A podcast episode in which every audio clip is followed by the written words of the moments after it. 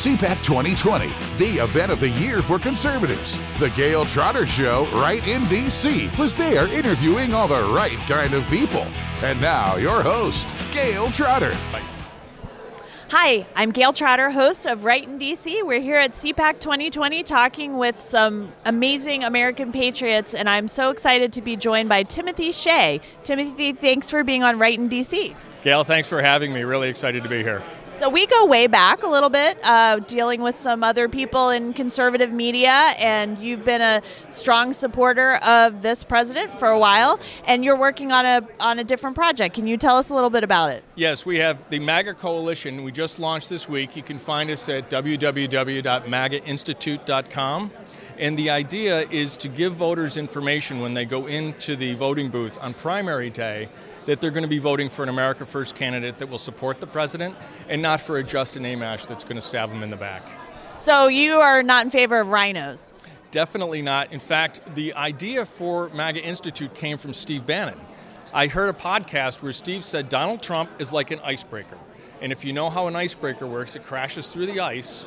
But you have to follow an icebreaker with a flotilla of ships. Otherwise, all those pieces of ice coalesced, and it's like the icebreaker never went through. He said America can't afford to have it be as though Donald Trump had never come through. Right, you want a lasting effect from it, and Bannon was in the Navy, I believe, so absolutely. He has that visual image of the icebreaker and the flotilla behind. And what we want to do is build a flotilla of America First candidates behind the president, because he's not going to be president after 2025. Although the mainstream media tells us that he's going to try and get a third term.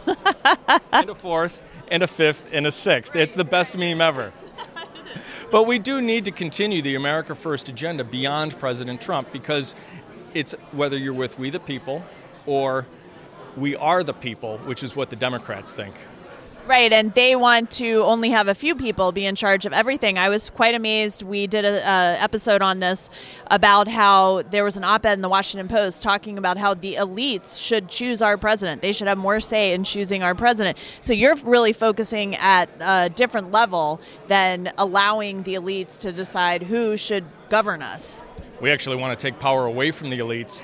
One of the tricks they use, there are two districts in Texas that have 15 Republicans running in the primary on Tuesday. Okay, so we want people to go in and know who's really America First and who's just talking a good game. Well, I think it's great, too, because people don't have time to research 15 candidates. Who has time to do that? So if you're doing that research for them ahead of time and you're giving them your analysis, research, stamp of approval, then they have that information they wouldn't otherwise have. Absolutely, and candidates can lose their MAGA certification. We make them sign a pledge, much like Newt Gingrich's contract with America, and if they do not legislate according to the America First principles, we'll take their certification away. So tell us again where people can find you online.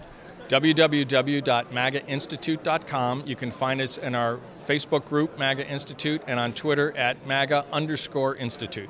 Excellent. Thank you so much for joining us at CPAC 2020. Enjoy the rest of your conference. Thank you, Gail. Thanks for listening to The Gail Trotter Show, right in D.C.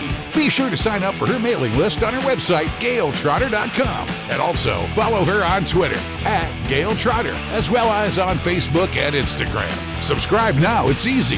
Thanks for listening. Share the truth. Share The Gail Trotter Show.